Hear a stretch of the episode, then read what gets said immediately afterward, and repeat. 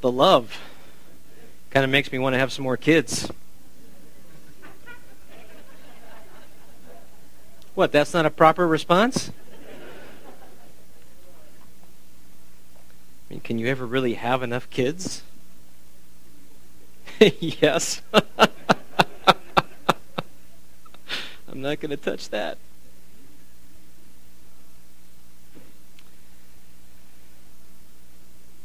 Two police officers.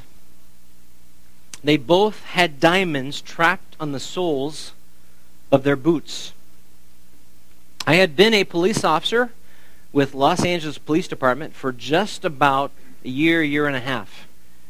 Uh, I had been trained in the LAPD Police Academy. I was part of the Boys in Blue. I was a crime fighter. My partner and I were working the night shift, and I had just turned around uh, an area that was known for burglary, theft, when over the radio we receive a call 9 Adam 37, respond code 3 to a burglary in progress.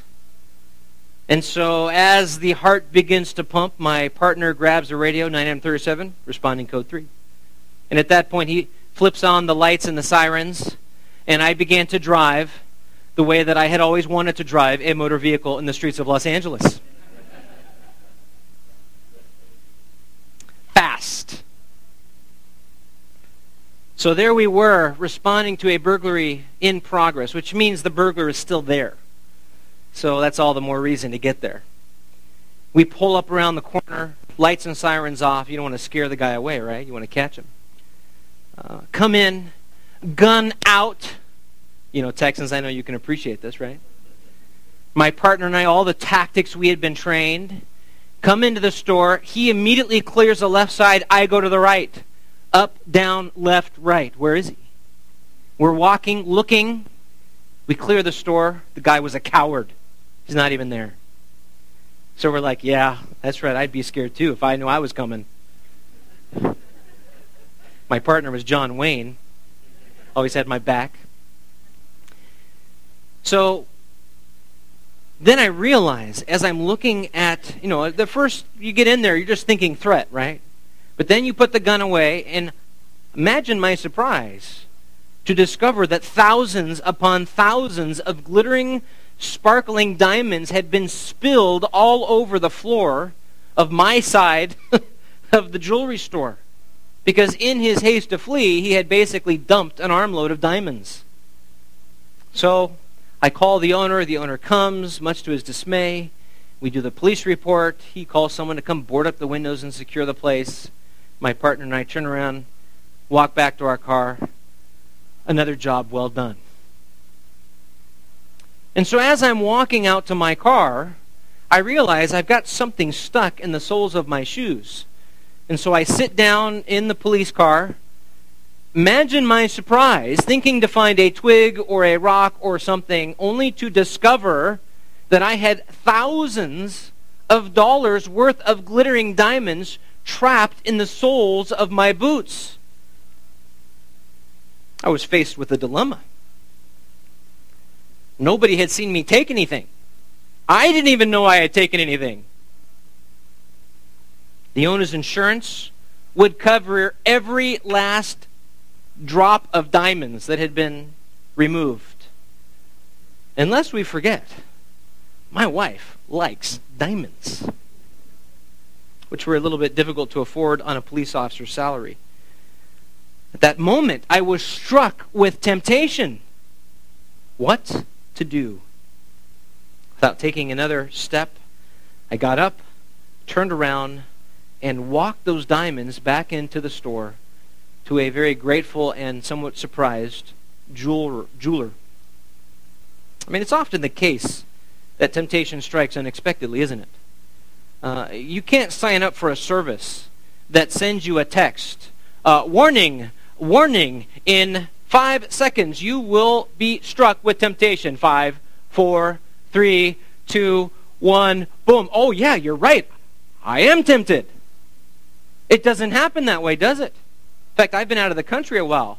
Here in Texas, we have these new billboards. They change. You know, it's like a big TV screen. That's got to be distracting. You know, you're driving along the side of the road. It doesn't say, hey, you. Yeah, you. Yeah, you in the red car. You're about to be tempted. You don't get warned most of the time, do you?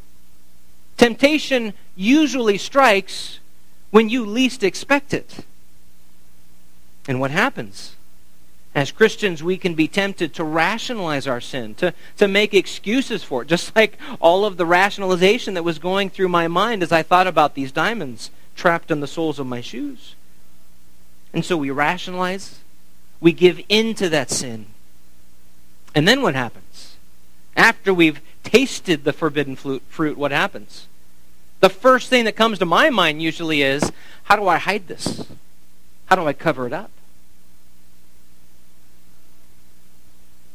Men, you're checking your email, and a pop up screen comes up on your screen inviting you to click on something to look at something that you know very well you should not be looking at. And in that moment of temptation, what do you do? How will you respond? Ladies, you come to ladies' Bible study Monday morning, Monday night, whenever that happens. Uh, and you walk in these doors and you see a group of ladies talking, using their hands, very, very intent. And as you get closer, you realize they're talking about that lady. You know that lady. The one that kind of is God's way of keeping you humble. The one that's kind of challenging to like a little bit. Problem on two legs. You know that lady? The minute I said that, her, her face popped into your mind. You're like, oh yeah, that lady.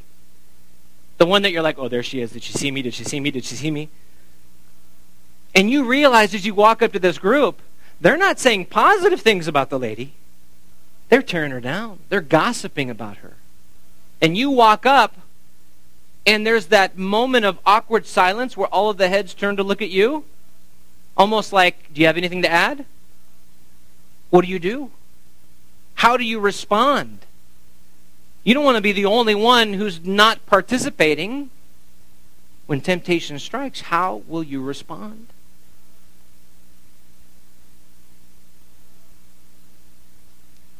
If we're not properly prepared to respond to temptation, we might rationalize the sin, give in to the sin, and then try to hide it. Well, this morning, we are going to determine how to be prepared to respond properly to temptation. How to be prepared to respond properly to temptation. And our text this morning is Genesis chapter 26, verses 1 to 11. And in Genesis chapter 26, verses 1 to 11, we find a man with diamonds trapped in the soles of his sandals. So turn with me to Genesis 26, 1 to 11. This morning we will examine two basic responses to temptation. Two basic responses to temptation. And as we examine these responses, hopefully we are going to end with some application that will hopefully prepare us to respond when temptation strikes. So the first response to temptation is this trust and obey. It's just that simple. Trust and obey. The first response to temptation is to trust and obey. When you discover diamonds trapped in the soles of your shoes, the first response is trust God and obey. We find this in verses 1 to 6. Follow along as I read verse 1 of Genesis chapter 26. Now there was a famine in the land besides the previous famine that had occurred in the days of Abraham. So Isaac went to Gerar to Abimelech, king of the Philistines. Notice the context, the opening of the story. There is a famine in the land. What does famine mean? Usually what? Death, right? What causes famine? God prevents rain.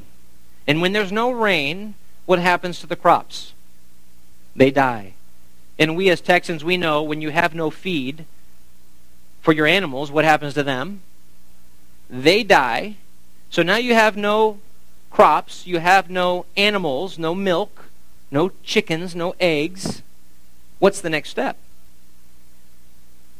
you have no food. The rivers and the lakes begin to dry up. Now you have no water. So when there is famine, what is the logical response? Flee to find food. Wherever there is food, wherever there is rain, wherever there is subsistence, go, or your family's going to die. And that is the context of our story.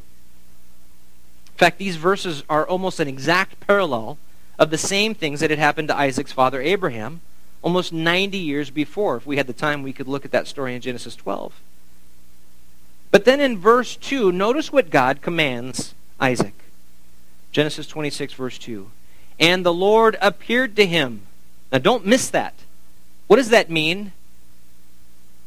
There wasn't just a voice or a feeling, it said God appeared to him. Okay? And said this Do not go down to Egypt. Stay in the land of which I shall tell you. Wow. Does that make any sense to you? Remember, what is going on in the land? There's famine. In fact, Isaac is probably passing through Gerar on his way to Egypt because Egypt has food. And in the midst of this journey, God appears to Isaac and says, Don't go to the place where there's food. Does that make any logical, rational sense to you? Not really. Against all human wisdom, God commands Isaac not to go find food in Egypt. Why would God command this? Well, let's get a little context that will help us understand why God commands this. Turn with me back to Genesis 12. Genesis chapter 12, we find something known as the Abrahamic covenant. Genesis chapter 12. This is a covenant, basically a promise that God makes to Isaac's father, Abraham. And this is the promise. Genesis 12, verse 1. Now the Lord said to Abram, Go forth from your country and from your relatives and from your father's house to the land which I will show you, and I will make you a great nation, and I will bless you and make your name great. And so you shall be a blessing. Verse 3 And I will bless those who bless you, and the one who curses you, I will curse. And in you all the families of the earth shall be blessed. So there's basically three elements to this promise that God makes to Abraham seed, land, and blessing. I'm going to give you a land. I'm going to, from your loins, basically, make you into a great nation that would become the nation of what? Israel. And I'm going to bless you. And those who bless you, I'm going to bless. And those who curse you, I'm going to curse. But the blessing doesn't stop there, doesn't it? Notice what it says at the end of verse 3. And in you all the families of the earth shall be blessed. So through the nation of Israel comes blessing to the rest of the Gentile nations. Now, unless you are Jewish, you, like me, are a Gentile. And because of this passage, we understand now, this side of the cross, what that means, don't we? Because of the gospel, because of Jesus Christ, because he died for our sin in our place, so that we might find forgiveness of our sins, because Christ atoned for our sins, we might have through faith life eternal. And that's really what God is promising Abram. Through the literal lineage of Israel would come a Savior, the Lord Jesus Christ, the Messiah, the promised one. And so that's kind of the backdrop of our story. But, of course, God doesn't stop there. Just to make it clear, look at Genesis 17. Genesis 17, verse 21. Genesis 17, 21. But my covenant I will establish with Isaac, whom Sarah will bear to you at this season next year. God didn't want Abraham to think this promise is going to end when I die. And so he tells Abraham, look, this son that's going to come a year from now, Isaac, this promise is going to continue through him. Now, do you think Isaac knew that? Do you think Abraham had shared this with his son? Do you think Isaac would be wondering, hey, Dad, why are you about to stab a knife through my chest? Uh, why are we doing this? Uh, and then God does what? Provides a ram. God continues his faithful promise. Do you think Isaac understood this covenantal promise? I think so. And so now we come to Genesis 26, and God says, Isaac, don't do what everyone else is doing. Do what I tell you to do. Does that make sense now? This is a promise, a continuation of the covenant. And so then in verses 3 to 5 will tell us what will happen if Isaac obeys God's command. Again, God is very clear. Notice what he says in verse 3 Sojourn in this land. That literally means settle. It literally means to sojourn means to dwell in the Hebrew. So Isaac, take out your tent, put it up, and drive in tent pegs. This is home. That's what he means. In the middle of a famine? Yeah. Sojourn in this land, and I will be with you. I mean, can you think of any more comforting words? The God of all creation is telling Isaac, I will be with you. He doesn't stop there. And bless you. For to you and to your descendants I will give all these lands, and I will establish the oath which I swore to your father Abraham, and I will multiply your descendants as the stars of the heaven. There's the land, there's the seed. And will give your descendants all these lands, and by your descendants all the nations of the earth shall be blessed. There's the blessing. You see the three elements that we saw in Genesis 12 to Abraham? They're right here. God is reaffirming this covenant that he made with Abraham with Isaac. Isaac, don't forget. Don't forget the promise I made your father. I am with you, and I will do these things. Why? Is it because you're worthy? Is it because you're obedient? No, because I am a covenant, faithful, keeping God. Yahweh. Everybody else is going to Egypt to look for food. But God says, I will be with you. I will bless you. Verse 5 Because Abraham obeyed me, kept my charge, my commandments, my statutes, and my laws.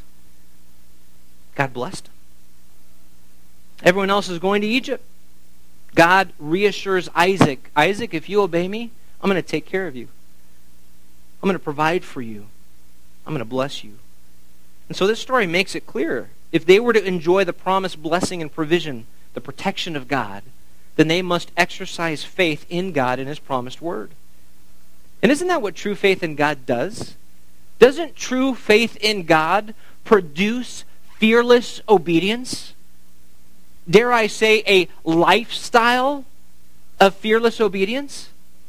Because in the face of danger or difficult circumstances, if I know God is with me, then whatever happens is what God wants.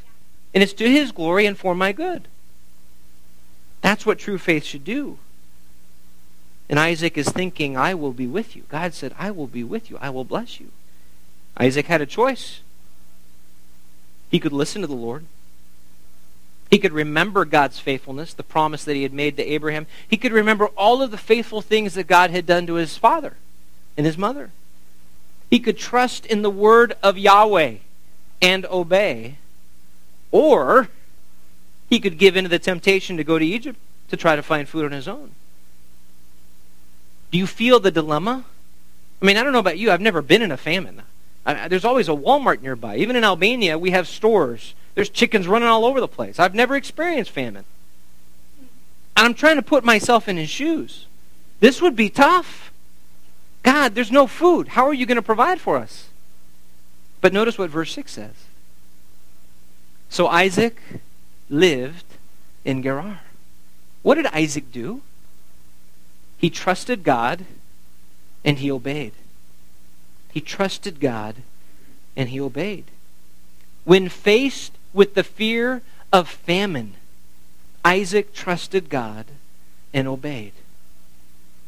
And we know God provided for Isaac because look at verses 12 to 14 in that same chapter. Now Isaac sowed in that land. What land? Gerar. He sowed in that land and reaped in the same year a hundredfold. God blessed him a hundredfold. And the Lord blessed him. And the man became rich and continued to grow richer until he became very wealthy, for he had possessions of flocks and herds and a great household, so that the Philistines envied him. In fact, God's blessing for Isaac became such a problem that even the pagan Gentiles were beginning to covet what he had.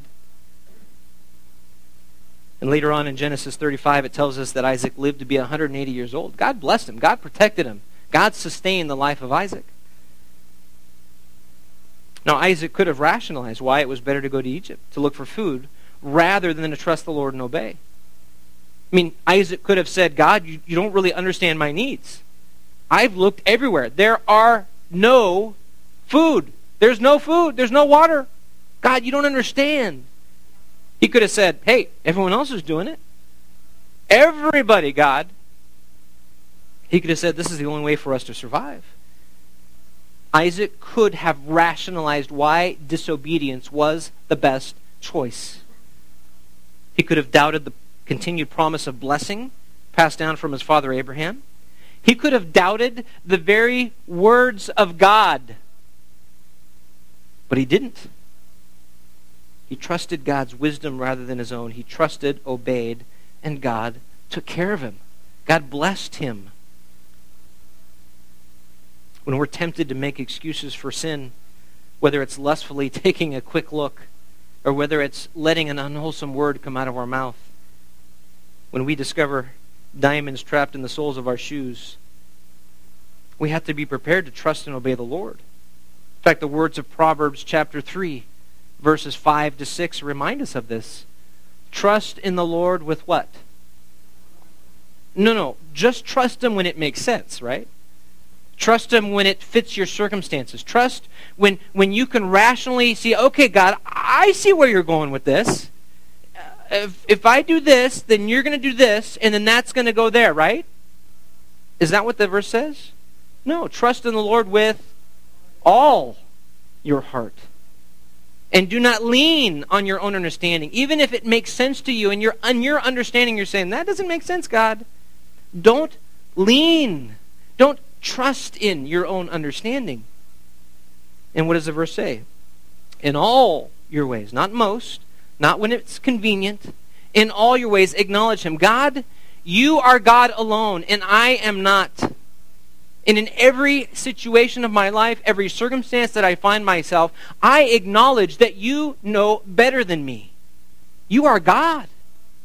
And you know what? You're my God. In all your ways, acknowledge him. And he might sometimes, he what? He will. Because that's the kind of God God is. He will make your path straight. It may seem like we know best, but we must be prepared to trust God when we discover diamonds trapped in the soles of our shoes. When we're tempted to trust the lie of sin that promises lasting pleasure and fulfillment, we must immediately fight it with the truth that sin ultimately brings pain and death, and that Christ alone is all satisfying. And sadly, our world is filled with those who ignore God and give in to the temptation to do whatever they want, isn't it? I mean, it's almost sad. It's depressing to turn on the news nowadays. And you just see all kinds of horrific things happening. I mean, we see the consequences of those enslaved to immorality on the internet, in our marriages, and in our families. In fact, I was looking at a statistic of pastors who are enslaved and struggling to overcome the sin of sexual immorality. It is staggering how many pastors are struggling with this. And gossiping about others, it feels good, doesn't it? I mean, I don't know about you ladies, but I would much rather have them talking about that lady than me. These are just two examples, aren't there? I mean, if we did open mic and we had you come one by one and share your struggles, your temptations, we would have a host of temptations. Of course, none of them would be uncommon, would they? There wouldn't be anything new. You'd be like, hey, I struggle with that. Hey, I struggle with that. But that's another message. what is the temptation you most often face, Christian? Brother, sister? What do you struggle with the most? What are you fighting? Even maybe right now. Because I I'm here to tell you that God's Word tells you how to respond to it, tells you how to prepare your heart for it when it strikes, tells you what to do and how to respond. God's Word commands us to flee immorality. 1 Corinthians 6.18. Flee it. That pop-up comes up. You know what? I don't even want to think about it. I want to get up, get out of my chair, open up my Bible, and renew my mind. And after all, what does Ephesians 4.29 say? Let no unwholesome word proceed from your mouth. Not, not a one. An unwholesome word that tears others down. Doesn't build them up, it tears them down. Don't let any of those words out of my mouth.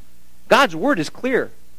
And for every temptation that you could share into this microphone, we could open up to the Word of God and say, well, this is what God's Word says. But I fear that today in the church we have lost hope in God's Word. And when we lose hope in God's Word, who are we really losing hope in? The God who spoke. That, that's faith. It's a lack of faith. We must fight the temptation to sin by trusting God to bless obedience. Isaac trusted the word of the Lord. He obeyed. God took care of him. And we, like Isaac, must be prepared to respond to temptation by trusting God to bless obedience and obey. Brother, sister, you find diamonds trapped in the soles of your shoes. You trust God, and you say, you know what? I know what God wants me to do in this situation. You get up and you walk them back in, right? Well, there's a second response to temptation. You see this one coming, don't you? If the first response is to trust God and obey, then the second response is to do the opposite to disbelieve and disobey. To disbelieve and disobey. And in verses 7 to 11, we find this second response to temptation. Follow along as I read back in Genesis 26, verses 7 to 11. Now, when the men of the place asked about his wife, he said, She is my sister, for he was afraid to say my wife, thinking the men of the place might kill me on account of Rebekah, for she is beautiful. And it came about when he had been there a long time that Abimelech, king of the Philistines, looked out through a window and saw, and behold, Isaac was caressing his wife Rebekah. Then Abimelech called Isaac and said, Behold, certainly she is your wife! Exclamation point. How then did you say, She is my sister? And Isaac said to him, Because I said, Lest I die on account of her. And Abimelech said, What is this you have done to us? One of the people might easily have lain with your wife, and you would have brought guilt upon us. So Abimelech charged all the people, saying, He who touches this man or his wife shall surely be put to death. Isaac comes and in his fear, he lies to the men of Gerar. The king accidentally discovers the lie and confronts him. Boy, what a contrast between Isaac's first response to temptation and his second. Do you see that? What an amazing contrast. But notice this time it's not fear of famine that Isaac is facing. What is it? It's fear of what? Fear of man fear of death. He was afraid that these Philistine men would kill him in order to take his beautiful wife, Rebekah. Because he forgot. I will be with you. The all powerful God had told him, I will be with you. I will take care of you. Listen to me. Trust me. Do it my way, and I will be with you. He forgot. He gave in the temptation to lie about who Rebecca was. And, you know, because this normally makes sense, uh, you, you try to cover it up, right? That, that always makes it better, right? He hides it, he covers it up. And then in verse 8, it tells us that he lived there in that place for how long? How long did he get away with it? A long time. He was good at covering up his sin. Sometimes we're good at covering up our sin, aren't we? He was there a long time. You know, I just want to pause a moment and just remind us that if you are ever, ever, ever, ever, ever tempted to give in to temptation to sin because you think that you can hide it and cover it up and no one is ever going to find out, just remember the words of Numbers 32, verse 23. Be sure your sin will find you out. Right? It doesn't matter how good you are at covering up your sin. God's going to uncover it if you're a child of His. He's going to uncover it. And how does God uncover Isaac's lie? Verse 8. It came about when he had been there a long time that Abimelech, king of the Philistines, looked out through a window and saw, and what does he see? Isaac caressing his wife. You know, in the Hebrew, this word, uh, in the way grammatically it's being used in this text, is very clear that this word caressing is not like, you know, patty cake, patty cake. You know, it's not, hey, let me give you a little back massage. Uh, this is the kind of behavior that takes place between a husband and a wife, normally behind closed doors. Okay? So when it says caressing, that's kind of the PG version. That's what's going on here. Now think about this. Did King Abimelech accidentally happen to be at the right place at just the right time at that moment that caressing is taking place? At that very window, the king, not just some servant, the king looks out a window and sees this. That was an all an accident, right? Was it? Absolutely not. Because our God is sovereign. And he orders these events. Why? To uncover what Isaac had so carefully covered up, to bring it to light.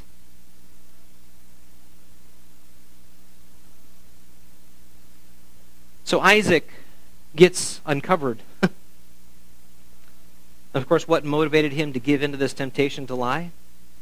What is he afraid of? Somebody said it over here. He's afraid of what? Death. Who is he afraid of? The Philistine pagans. That they're going to kill him. And again, does this remind you of another story? Another man who lied about the same thing? Uh, Father's Day, you talk about the sins of generations being passed on. Just remember, mom, dad, our kids are always watching us. They're always learning. They're always emulating. Uh, there was a period in our time in Albania where the government decided to cut off our water because they were going to put new water pipes in. The problem was they weren't prepared to put the new ones in, so when they cut the water pipes, we had nine weeks where we had no water. It just we had no water in our house. Our, there was 18 homes in our neighborhood that had no water for nine weeks. Um, I, I would be lying to you if I didn't say I struggled with that. Uh, grumbling and complaining was a constant friend, sadly.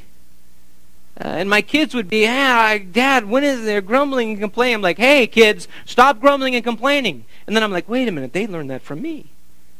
Right? And so even here you see Isaac following in the footsteps of his father. He's afraid. Now go back to verses 3 to 5. What did God promise? I will what? Be with you. I will bless you. I'll protect you. I'm going to make you into a great nation, and through them I'm going to bless the world. God promised he would take care of Isaac, but rather than placing his trust in the Lord, which would have resulted in what? If Isaac had trusted God, what would he have said to the Philistines? This is my wife, and I love her, and we've been married a while, and I know she's like really good looking, but she's mine. And oh, by the way, my God is bigger than your gods. Right? That's what would have happened. But he had forgotten. He acted shamefully out of fear. He deceived and disobeyed when he allowed his fear of man to override his trust in the Lord. And in the end, King Abimelech caught him in his lie. And God used a foreign king to uncover Isaac's deception. This reminds us of an important truth, doesn't it? Deception and disobedience always have painful consequences. Deception and di- disobedience always have painful consequences. Isn't that what Colossians 3:25 says? Colossians 3:25 says he who does wrong will receive the consequences of the wrong which he has done. It says will. Not might, not possibly.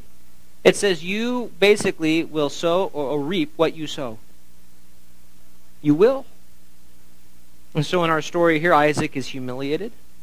And quite frankly, God is thought to be unworthy of obedience. This doesn't just affect Isaac's testimony, it affects who?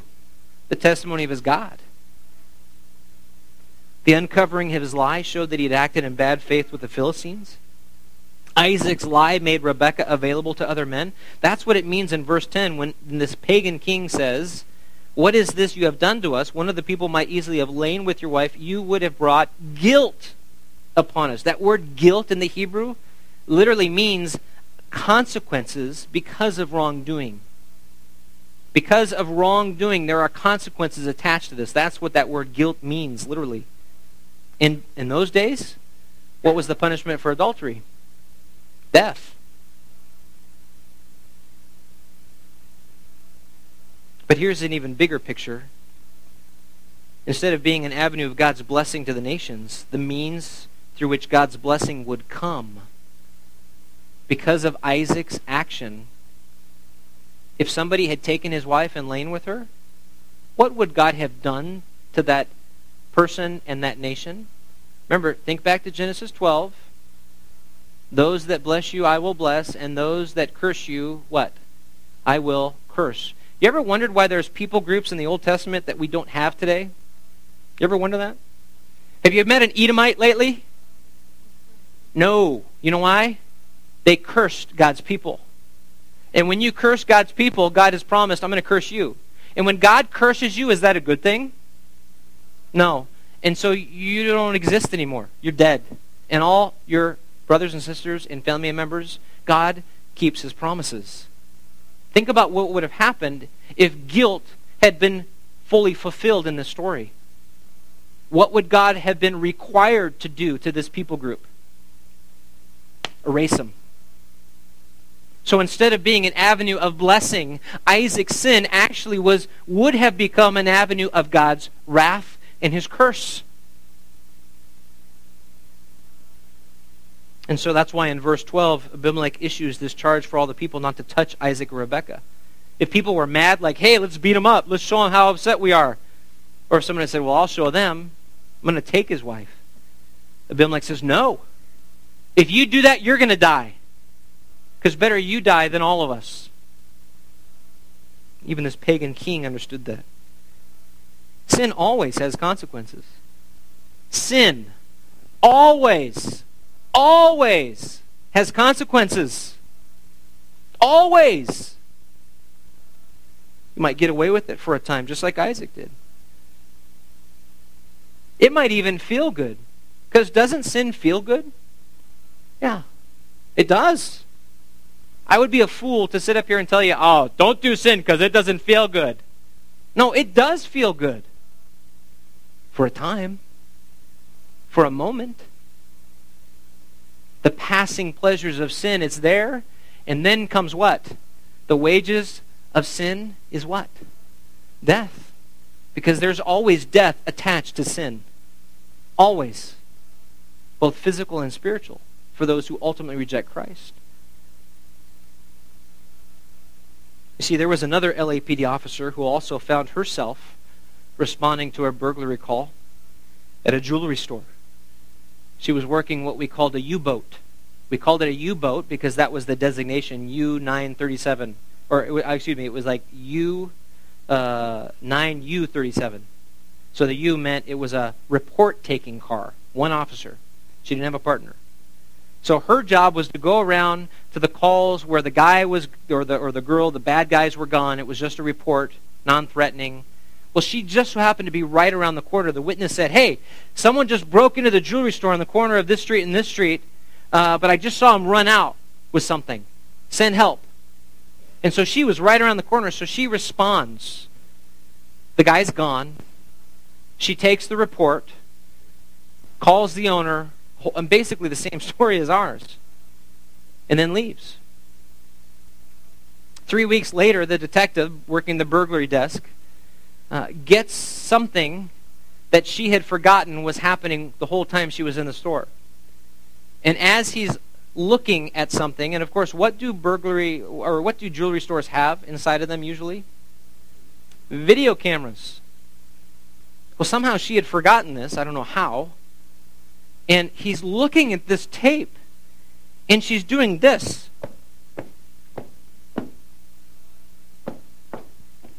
And he's like, "What is she doing? Does she like scratching her back? Does she she dancing? I mean, uh, what is going on with this officer?" And then they do a close up and they realize everywhere she's stepping, there's what? There's diamonds.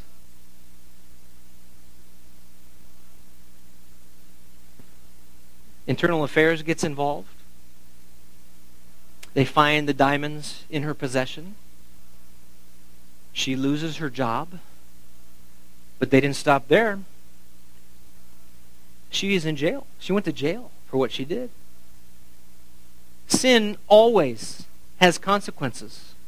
And when I heard this story just like a year after my experience in that jewelry store, the fear of God came upon me because I thought that could have been me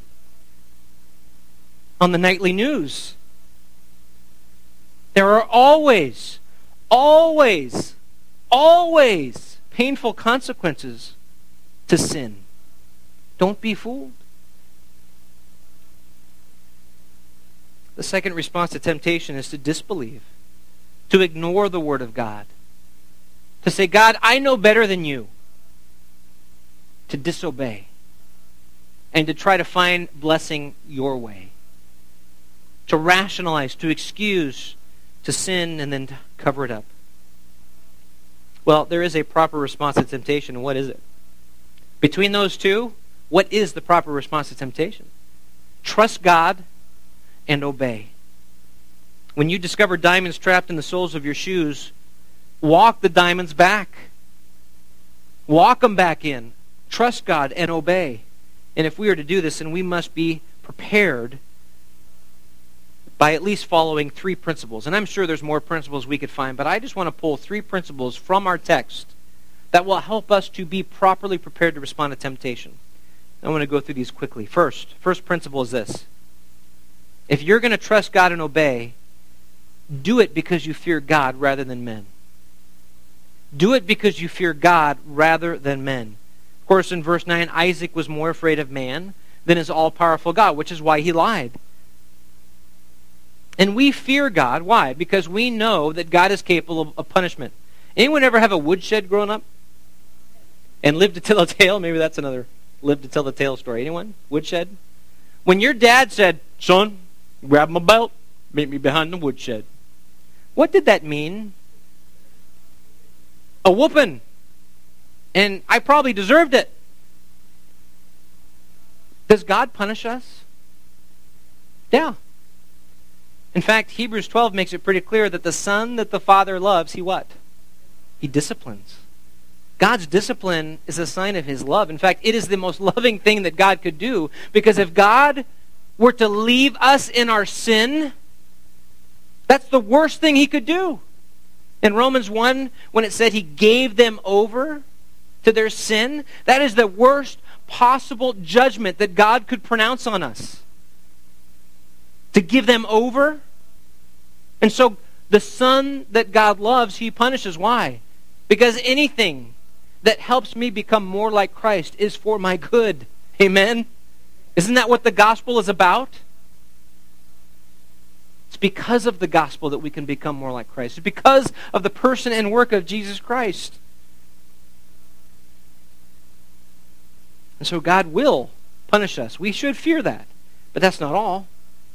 We should also fear disrespecting and dishonoring God. In fact, my wife tells a story uh, of her somewhat wilder high school days here in uh, Pasadena, Texas. And she would do things that she knew her father or the Lord would disapprove of. And she got caught one day. And when her father found out, he just broke down sobbing because he was so broken at what his daughter, the choices she had made. He hadn't even issued sentence. He hadn't even talked about a woodshed. And in that moment, what do you think happened to my wife's heart? It broke her because she realized how she had hurt and grieved her father. And do you realize that when we sin, when we choose to ignore the Word of God, when we choose to trust our own understanding and make our own way against God, that we do the same thing? We grieve the heart of our Father who sent His Son when we were still enemies to die in our place on a cross? Fear God. Not just because he's got a really, really big belt, but fear God because you don't want to dishonor him. You fear disrespecting him and spitting on the cross when you sin. Psalm 128.1 states, Blessed are all who fear the Lord, who walk in his ways. Well, there's a second principle we can draw from this text. Trust God and obey by talking to yourself rather than listening to yourself. Trust God and obey by talking to yourself rather than listening to yourself. Chris, that makes no sense. Do you need Prozac? Are you having conversations with yourself? Explain yourself. What does that mean? Well, in verse 7, Isaac talks himself into line. Do you see that? Notice what it says. The men of the place ask. He says, She's my sister. And then it says, For he was, past tense, afraid to say, My wife. That word thinking, that's not in the original Hebrew language. That was inserted there by the, the editors and the interpreters of this text. Because in the original language, it's clear that what's about to come, he's not actually saying. This is going through his mind. And when it's going through his mind, and God does this sometimes, he, he shows us the heart or the motive of a king or a person or a people group or something to show us that it's always the motive, it's always the belief that drives the action. And so in this moment, Isaac begins to talk himself in to sin. And what is he thinking? The men of the place might kill me on account of my, my wife Rebecca, for she is beautiful. He's talking himself into sin. But what does Psalm 119.11 say? Thy word I have treasured in my heart. Why? So that I might not sin against thee. When we hide God's word in our heart, when we meditate on it, when we study it, when we strive to, to live it and apply it in our life, in a proactive, constant way, we do what Romans 12:2 says. Don't be conformed to this world, but be transformed. How? What does it say? By the renewing of our mind. For those of you who use the internet, you Firefox or Explorer, whatever you use, there's a little button called the refresh button. What does the refresh button do? When you push the refresh button, it brings up the most accurate, present, up to date information on your screen. When you are faced with temptation and your flesh begins to talk yourself into sin and rationalize why it's okay and why you might not get caught and it's really not all that bad and there's other people that have done it and it was okay for them so I can probably do it too and you begin to talk yourself into the sin, take a moment, hit the refresh button and allow the word of God which you have hidden in your heart to begin to renew your mind so that in that moment you're reminded this is what God has said. And this is what God has told me to do. And in this moment, I love and fear God and I will not dishonor him. Therefore, I will listen to you, God. I will trust you and I will obey. Did you get that? And that's what Isaac should have done. He should have remembered the words from verses 3 to 5, but instead he forgot those. He began to rationalize and give in and talk himself into sin. But we have got to talk ourselves out. And it's only the Word of God that can do that. Well, there's a third principle trust God and obey by believing that God's blessings are infinitely satisfying. Trust God and obey by believing that God's blessings are infinitely satisfying. Against all common human wisdom, Isaac stays in the land of Gerar when everyone else went to Egypt to find food. Why? Because he knew that the Lord blesses obedience and rewards those who honor him. And when we're tempted to go after the passing, temporary pleasures of sin, we must go back to the lasting promises of Scripture. Passing pleasures of sin, lasting promises of Scripture. Choose. Which one is going to fulfill you? In fact, isn't that what James 1:25 says? Remember James 1 again, we don't have time to look there. Talking about the forgetful hearer or the effectual doer. Sometimes we hear God's word, we walk out that door, and we just totally forget what we've just heard. But what honors the Lord when we effectually do? And then James says what? The effectual doer shall be blessed in what he does. There is blessing that comes from doing actively the Word of God. And that's what the promise of Scripture is. So you remind yourself how your faithful God has blessed past obedience, how he will continue to bless future obedience. And when we're tempted to give in to the temptation, we must remind ourselves that the passing pleasure of sin cannot begin to compare to the eternal blessings of the Lord. I just want to make a note. I've talked a lot about blessing in this message, and I don't want you to walk out these doors with an unbiblical view of blessing. Because there's a lot of that today. Sometimes the blessing of God does not take the form that we most desire. Sometimes, guys, I'm sorry, it may not be that Ferrari or even a Chevy Camaro. That may not be God's blessing for you. It may not be money or possessions or success or fame. It may not even be granting our most cherished desire. Sometimes God's blessing is not what we want, but what we need. Did you get that? Sometimes it's not what we want, it's what we need. And God knows what we need, doesn't He? Sometimes it's a trial to make us more holy. Chris, wait a minute. You're saying a trial is a blessing from God? Yeah. Because the less sin in my life, the more peace I have with my wife. The more deep relationship I have with my daughters and with my church. Sometimes a blessing is, exact, uh, is exactly a trial, what we need. Sometimes it's peace, other times it's persecution. Did God promise you that He was going to die so that you could live a comfortable, persecution, suffering free existence? Is that why Jesus died for you, church? Why did Jesus die for you? So that you could live like Him and then go out into the world and proclaim the gospel. Because this is not our home. We're aliens and strangers here. That's why He died so that you would glorify him by participating in his purposes. Sometimes it is persecution. Sometimes God's blessing comes to us here on earth, and sometimes you are not going to see it until you get to heaven. Sometimes you never see that until we go to be with the Lord. No matter what it is, though, you can rest assured that it comes from a good and loving God who always knows exactly what you need, when you need it, and how you need it that God's blessings are infinitely satisfying and that they only come because of Christ and his finished work on the cross.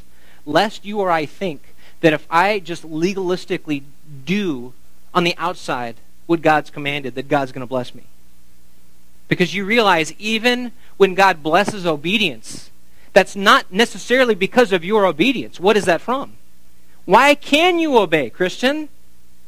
Do you obey because you just worked really hard and you discipline yourself? Why do you obey? Because of the cross. Because of what Jesus did. That is what enables us to obey. And that becomes through the gospel and through the person and work of Jesus Christ, the avenue of God's blessing in our life. So even when God's blessing your obedience, just recognize it's still because of Jesus or else we will get trapped into this legalistic sense of if I just do, then God's required to bless. Did you get that? Uh, there's, that could be a whole sermon right there. I'm just trying to summarize it for us. There's two primary responses to temptation. You can trust and obey, or you can disbelieve and disobey. There were two police officers who both had diamonds trapped on the soles of their shoes. The second officer gave in to temptation walked the diamonds out, and walked right into prison. But when I, that first officer, walked the diamonds back, I didn't go to jail. But that's not all. You see, I had been trying to share the gospel with my partner for many months. This was like John Wayne embodied in, in the uniform of a Los Angeles police officer. I mean, he actually walked like this. You know, I think he'd been on a motorcycle a little bit too long. And he was a gunslinger. And whenever I would bring up Christ, he would begin to mock and ridicule me. But you know, he didn't have diamonds on his shoes. I was the only one that had them because I went right, he went left. And he was so impressed that I just immediately walked up without even saying anything and walked back into the store. He was like, Weren't you even tempted a little bit? I mean, you know, maybe we could have worked out a deal. You know, you take the left boot, I take the right boot. He was so impressed, I didn't even pause. I just walked him back in and gave him back. So, because of my testimony, we had the opportunity to have dinner that night, and I got to share the gospel with this guy for the first time. You see, you can't outguess the blessings of God. Even something as simple as praying for opportunities to share my faith with John Wayne, who didn't want to hear it, and God opened the door. Let's decide today that if you or I ever find diamonds in the soles of our shoes, we will not take one more step without turning around and obediently walking those diamonds back. For if we trust that God will do what he has promised he will do, then we can joyfully rest assured that obedience in the face of temptation to sin will always result in God's blessing in our life. Amen. Let me pray. Heavenly Father, this is really easy to preach and very difficult to do consistently. And I recognize that. But I also know that your word tells us that everything pertaining to life and godliness we have in Jesus Christ. And so it's not really an issue of lacking what we need to obey. It's really sometimes an issue of just learning how to appropriate what we already have in Christ. And so I ask and pray, Heavenly Father, that you would help us to do that even now that there may be someone here right now who is struggling with temptation. Maybe there's someone this morning who has successfully covered up sin. And even as they hear your word this morning, they are being confronted to uncover it and repent. And so, Lord, I pray that you would give them the grace and remind them of what your word says that with confession comes grace and mercy and love that you would give them the grace to turn from their sin and trust you. Lord, we long to be moms and dads and husbands, sons and daughters, employees, friends, who look at temptation and turn to you. And so I pray, Lord God, that you would give us grace to obey, to trust you with all of our heart, so that you might be honored and you might use us more for your glory and for the sake of Christ in his name. It's in his name that we pray and ask these things. Amen.